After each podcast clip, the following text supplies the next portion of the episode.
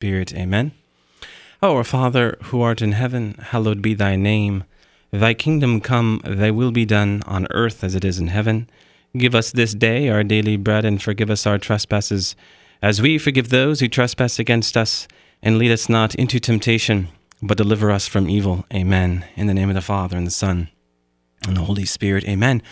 Well, welcome to another edition of Seeds of Truth. This is your host, Joe Hollcraft, coming to you from KKXX Studios, Chico Life Radio, 104.5 FM and AM 930. It is good to be with you another weekend, a, a week night, and another evening, reflecting into the richness of our faith.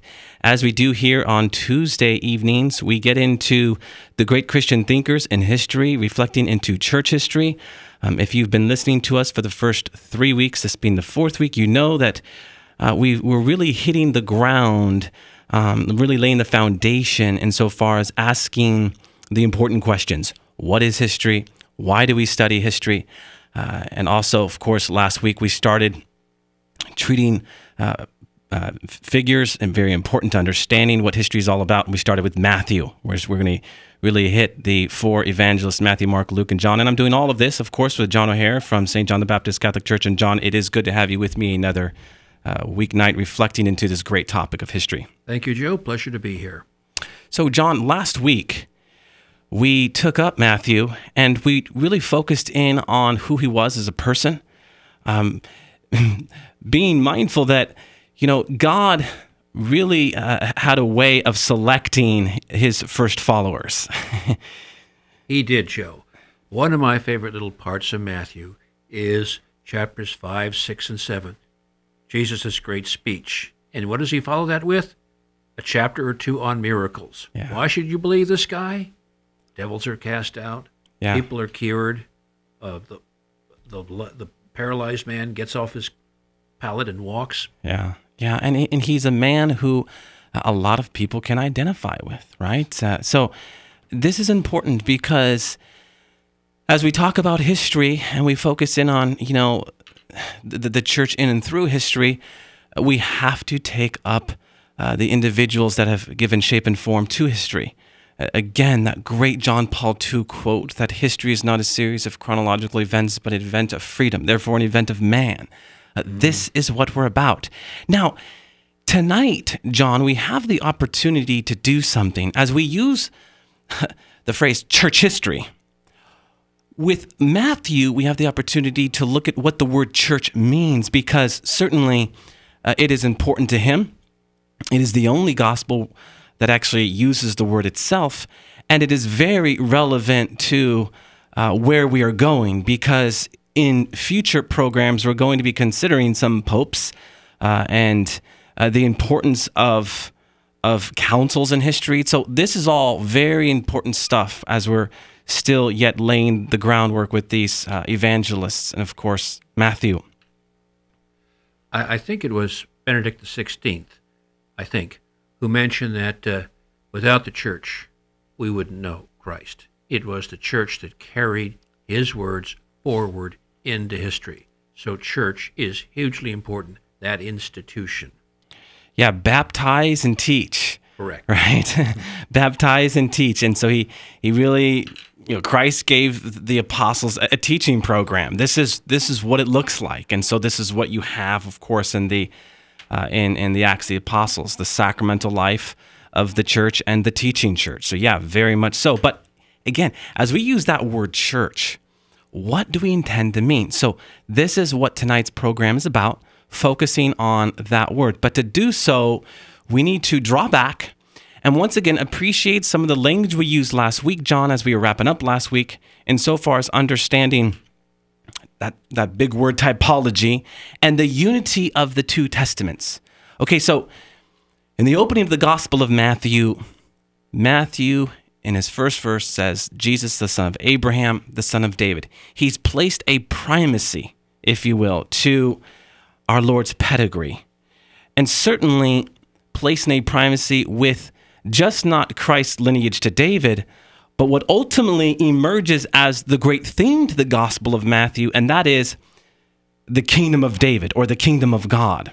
It's interesting if you were to go into the Gospel of Matthew and record how many times that Matthew actually uses the title to Christ, Son of David. He uses it nine times, which uh, certainly is a lot more than any other gospel. It's clearly his emphasis. Now, the question that I'm often asked when I talk about this is why? You know, anytime you have a theme to any one book or any one chapter, it provokes the question why. So, we're going to answer that question. If you're to go back into the Old Testament and 2 Samuel 7, you have one of the great covenants in Israelite history when our Lord uh, comes to David through uh, Nathan the prophet and essentially says, In your line, through your line, I will establish the kingdom of God, not for a period of time, not for a couple of years, right? For all eternity. For all eternity. And this is widely important, John, because ultimately, this is what Matthew wants to reconnect his listening audience with. Yes. You know, Matthew, who is he writing to? He's writing to a Palestinian Christian Jewish audience. He's writing to an audience that is well versed in the Old Testament. So uh, he's going to draw them, he's going to lure them in with images and, and things that are familiar so that they might better understand. I, uh, I taught sixth grade uh, and seventh grade, John, and, and you know, there was one day for an explanation of why, how important this is.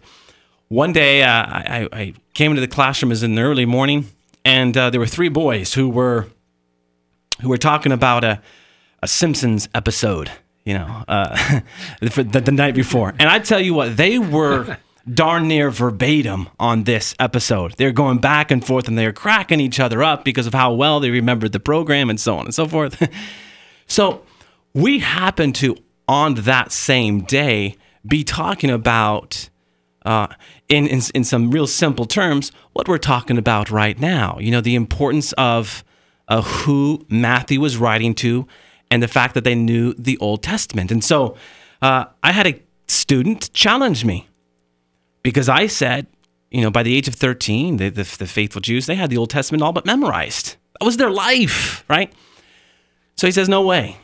So it occurs to me, it occurred to me then that, you know, uh, they were pretty good about remembering something from last night, you know, because it's what they spend time with. So I called him and his buddies up. There were three of them, and I asked them to uh, and they had no idea what I was doing. I asked them to give me uh, the Simpsons episode last night. Oh, and they were carrying on. I let them go on for five, six, seven minutes, carrying on. The class is laughing, and they're looking at me. The, the one student who kind of challenged me says, "All right, Mr. H, what's what are you doing? You know, what are you doing?" So I let them go. I really wanted them to understand the point, and they carried on for the three or four minutes. And maybe if the principal came in, she would have been thinking, "What in the world are you doing?" what was I doing? They sat down and I reminded them that, you know, what you feed grows. You spent a half hour with this one program and, and you're you're pretty good at giving it, regurgitating it back verbatim. I mean, word by word. You have to understand something. The Jews lived and breathed the Old Testament. Uh, so they knew the Old Testament. It was on their fingertips. Matthew knows this, so he develops this. It's in their stream of consciousness. So all of this is very important for us as students of Scripture, and certainly as we begin to embark upon a study on how to better understand that word and term church. Very important. I agree. I have often, when I read Matthew, I wondered, I wish Christians and Catholics were as well catechized as those Jews were, because they really knew their stuff. I wish we had a Jeopardy show on, you know, Catholic where we see see how well people, you know, knew their their faith. Yeah. So I tell you what, that would be nice. I, you know, John, one of the things that might help us moving forward in, into Matthew 16 is is to be mindful that as the son of David and the Davidic kingdom, the kingdom of David is, is a theme for the Gospel of Matthew, as he wants them to see that Christ has come to fulfill that great promise. He also establishes Peter as an important figure. Uh, we see this in just a few chapters before uh, this this great series of verses in Matthew 16, where you know there is Peter in the boat, and he sees our Lord. And it's funny, I hear from time to time people talk about or commenting how Jesus was the only person to walk on water. Well, that's actually not true. Peter also walked on water. I mean, there was a period in history, in time, where a man walked on water. And yes, he fell, but what does he say? Oh, Lord, save me. You know, and of course, this is all of our great cry when we fall. But he walked on water. Why is this important? Because here you have a man who's aspiring to the supernatural, who has these great aspirations.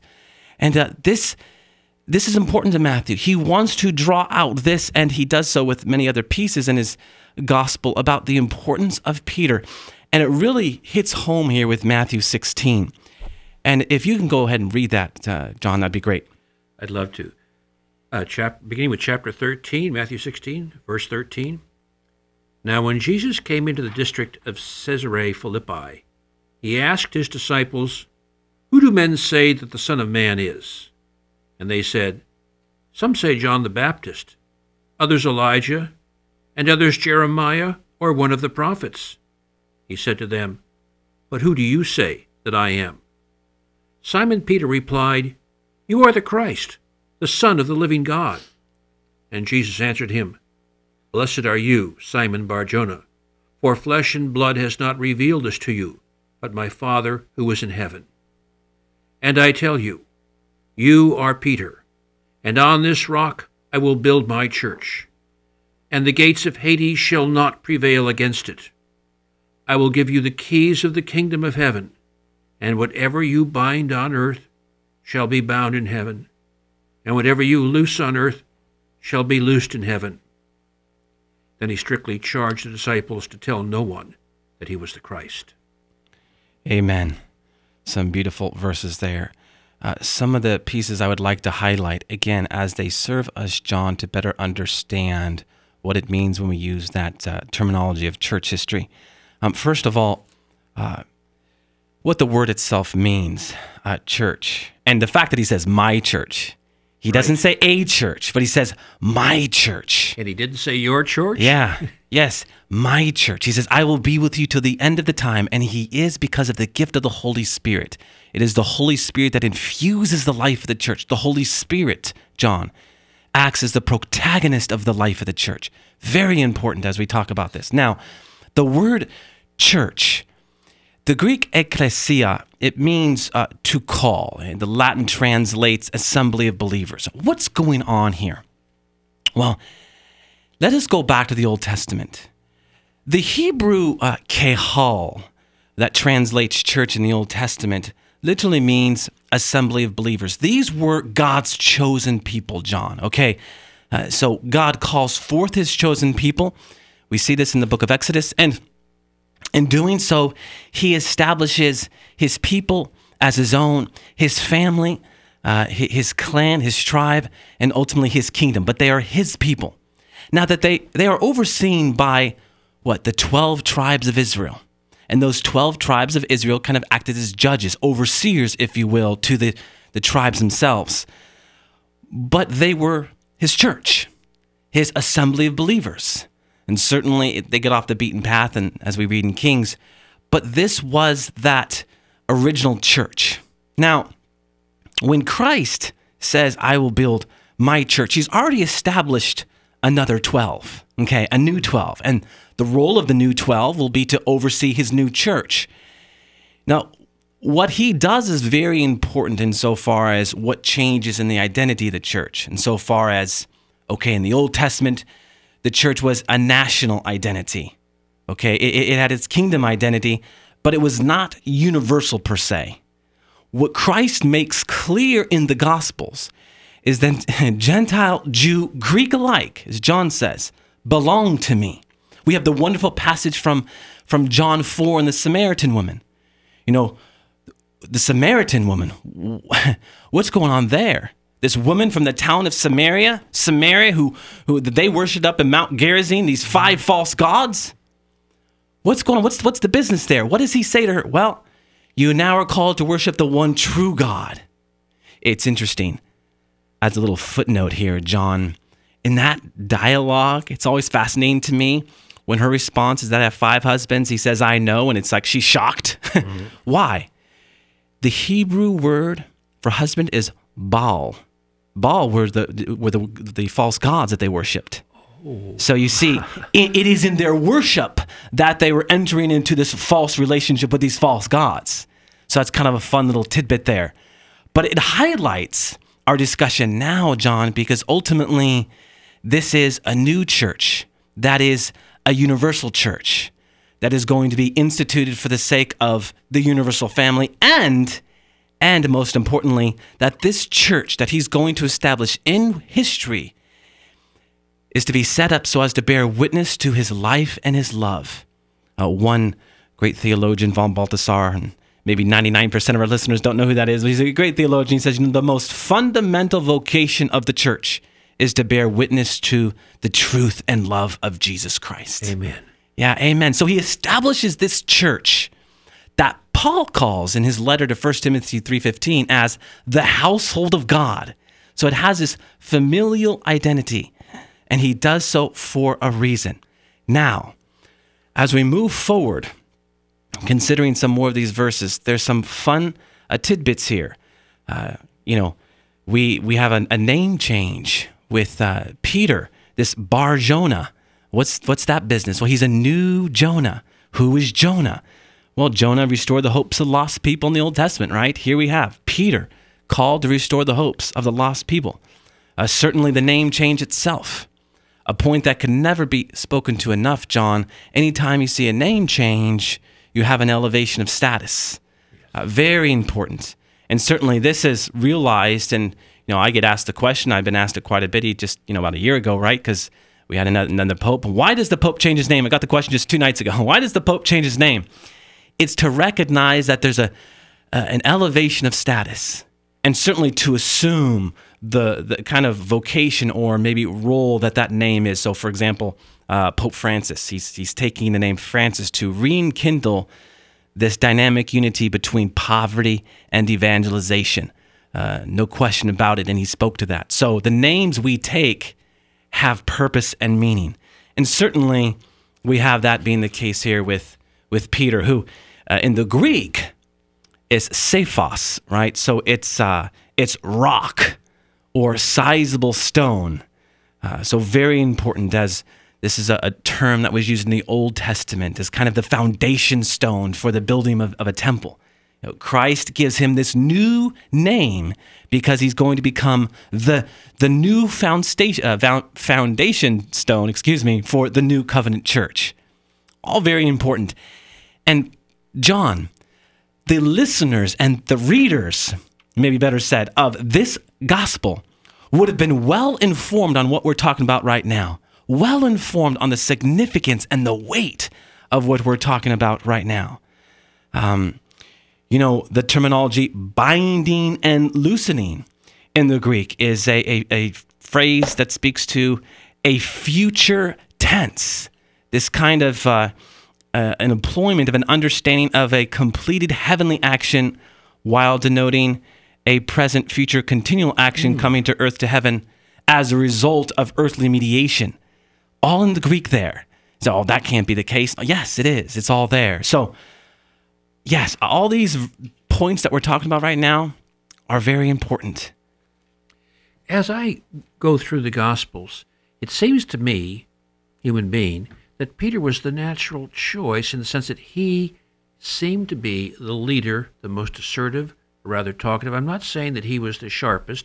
I would probably personally go with John the Evangelist, but uh, he was there. He knew what he was involved, and he just spoke like the most in charge of the group. He was the natural one, in my opinion. I mean, yeah, for for Christ to, to select to be the leader of the church. Yeah, and, and you know, Johnny kind of highlights what we talked about last week. You know, here's here's the one figure that probably sticks his foot in his mouth more than any other apostle. True. And uh, it's a way of God saying, "You see, look at me working. You know it's me working." you know, and it, it, it's kind of fun to think about that because I think it gives us all hope in our weakness, right? Uh, Peter was Pope number one. When George Washington was sworn in as President of the United States, we had Pope 250. In office. Now we're up to Pope 266. So Christ has to be behind this. It's the longest serving institution in the world. And uh, Peter was not Napoleon. Yeah. Thank heavens. Yeah, yeah, yeah. Yeah, well, and, and the, the wonderful uh, story of his martyrdom, you know, Yes. uh, crucified upside down for Lord. Yeah, as, as you talk about that, John, I'm reminded of the great quote from Albert Einstein um, in, in reference to the Catholic Church. Um, what I once despised, I now have a great affection for because it has withstood the test of time. Yeah. Yeah, that wonderful line from quote from uh, Albert Einstein. I mean, and it's mindful, you know. Yeah, I mean, Christ, He is uh, the identity. I mean, He, uh, Christ is the personality in the church, despite all of its um, failures and, and, and, and change of personnel, because again, it's been infused with the gift of the Holy Spirit, that love shared between the Father and the Son. Um, so yeah, thanks for sharing that, John. And very important as we constantly look to reflect into some practical pieces uh, and pieces that we can continue to to give us that pieces that give us hope. You know, this this man uh, that is you know one outrageous extreme after another in Peter. Yes. So I, I want to be sure to touch upon a very important truth as it gets into Matthew 16, and that is John, a fulfillment that uh, takes place from Isaiah 22. Uh, you know, I get asked the question a lot well, how do we know that Christ is actually establishing the church? And how, how can we say, I mean, where, where is that in Scripture beyond Matthew 16? Well, if you go to Isaiah 22, I mean, listen to these verses. This is Isaiah 22, verse 21. And I will clothe him with thy robe and strengthen him with thy guide. And I will commit thy governance into his hand, and he shall be a father to the inhabitants of Jerusalem and to the house of Judah. And the key of the house of David will I lay upon his shoulder. So he shall open, and none shall shut, and he shall shut, and none shall open. What is going on here? Well, in Isaiah 22, you have the installation of John, a new prime minister. Okay. Now, in history, what would happen, and this is recorded in Isaiah 22 in the kingdom of David, but we see this uh, see this in other uh, kingdoms and civilizations where a king there'd be the, the bells and the announcement and, and the sound of the trumpet for the whole kingdom to gather in a plaza. The king would come to the balcony with his newly elected prime minister, and the queen mother would always be out there as well. But for our discussion today, tonight, it's about the prime minister. And as a sign of entrusting his authority as king to the prime minister, he would take keys, and I've got keys here. Okay, keys.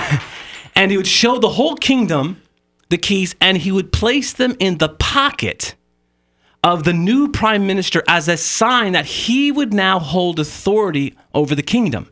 Now, we see this in other kingdoms as well. So, this isn't entirely uncommon.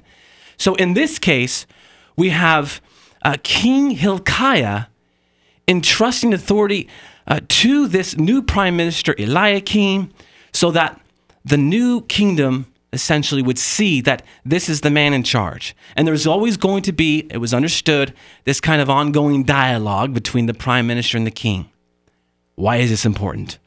Well, if we paid close attention to what you read for us, John, Matthew 16, verses 13 to 20, you had keys. We did. You had the language of shutting and opening that we read in uh, Isaiah 22. There was authority, right? Authority. Shutting and opening, binding and loosening.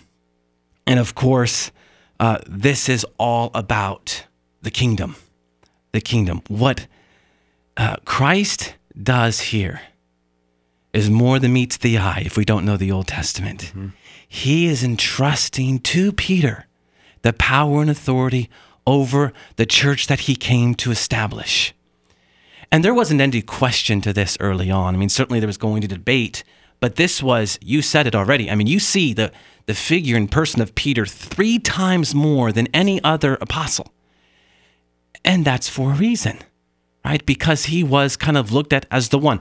In, in spite of his outrageous extremes, he was still the one who was the man in charge. In this great confession of faith, in this great confession of faith, our Lord looks upon him and says, Yes, you are the man. You are the man. You remember your story about the Supreme Court? Yes. Tell us. Yes. Yes. So, I mean, what's going on here? You know, uh, why the church? Why a prime minister? Why someone overseeing? Well, my hope is in the United States today we can gather this in 2014, but you need the Supreme Court. Why? So as to interpret the law, the Constitution. You need the church so as to just not interpret, but hand on the meaning of the law. That's very important, John, because ultimately, what would a family be without a father? What would a family be without a father? Let us remember that verse in Isaiah 22 Father to the inhabitants of Jerusalem. Peter, as Petros, he's the rock, the father. And this is why we use the terminology Pope, that's Papa, Father. Father to the inhabitants of the New Jerusalem, as Paul talks about it, as we hear about in the book of Revelation. And in the context that we use it now, New Jerusalem, what we're talking about is the city of God, the people of God, the church, right? And as we draw this out, John, in our study of church history, how important is it that we draw back in the drawing out and say, okay, I'm going to go back to Matthew 16. I'm going to go back to Isaiah 22 because it is relevant. In any stu- study of church history, it's because it's to, un- it's to better understand the meaning of church. A people that have come together for the sake of witnessing to the truth of Jesus Christ. And yeah, it needs that father figure so as to be a sign and a shepherd of unity. Remember what the word pastor means. Uh, or shepherd means pastor, unity. What was Pope Francis? What was his answer? You know, they were talking about the titles of his names, Pope, you know, Your Holiness, and, you know, all of these different names, Vicar of Christ. And he says, Call me shepherd, call me father. That's what I am. Because that's what Christ does when he institutes Peter as this first father figure. Because why? The prime minister, his primary role was to shepherd, Yes. was to lead, was to guide. And uh, we are so thankful for, you know, God has had a love affair with shepherds. You know, Amos, J- Joseph, uh, all, I mean, David, one shepherd after another. And so he gives us a new shepherd in Peter, and of course, the church through the ages in 2,000 years. So, yeah, we'll be able to pick up John with this subject matter in future programs for sure.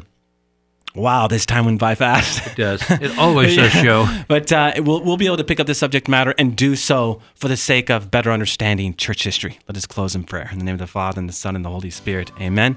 All glory be to the Father, and to the Son, and to the Holy Spirit, as it was in the beginning, is now, and ever shall be, world without end. Amen. And God bless you.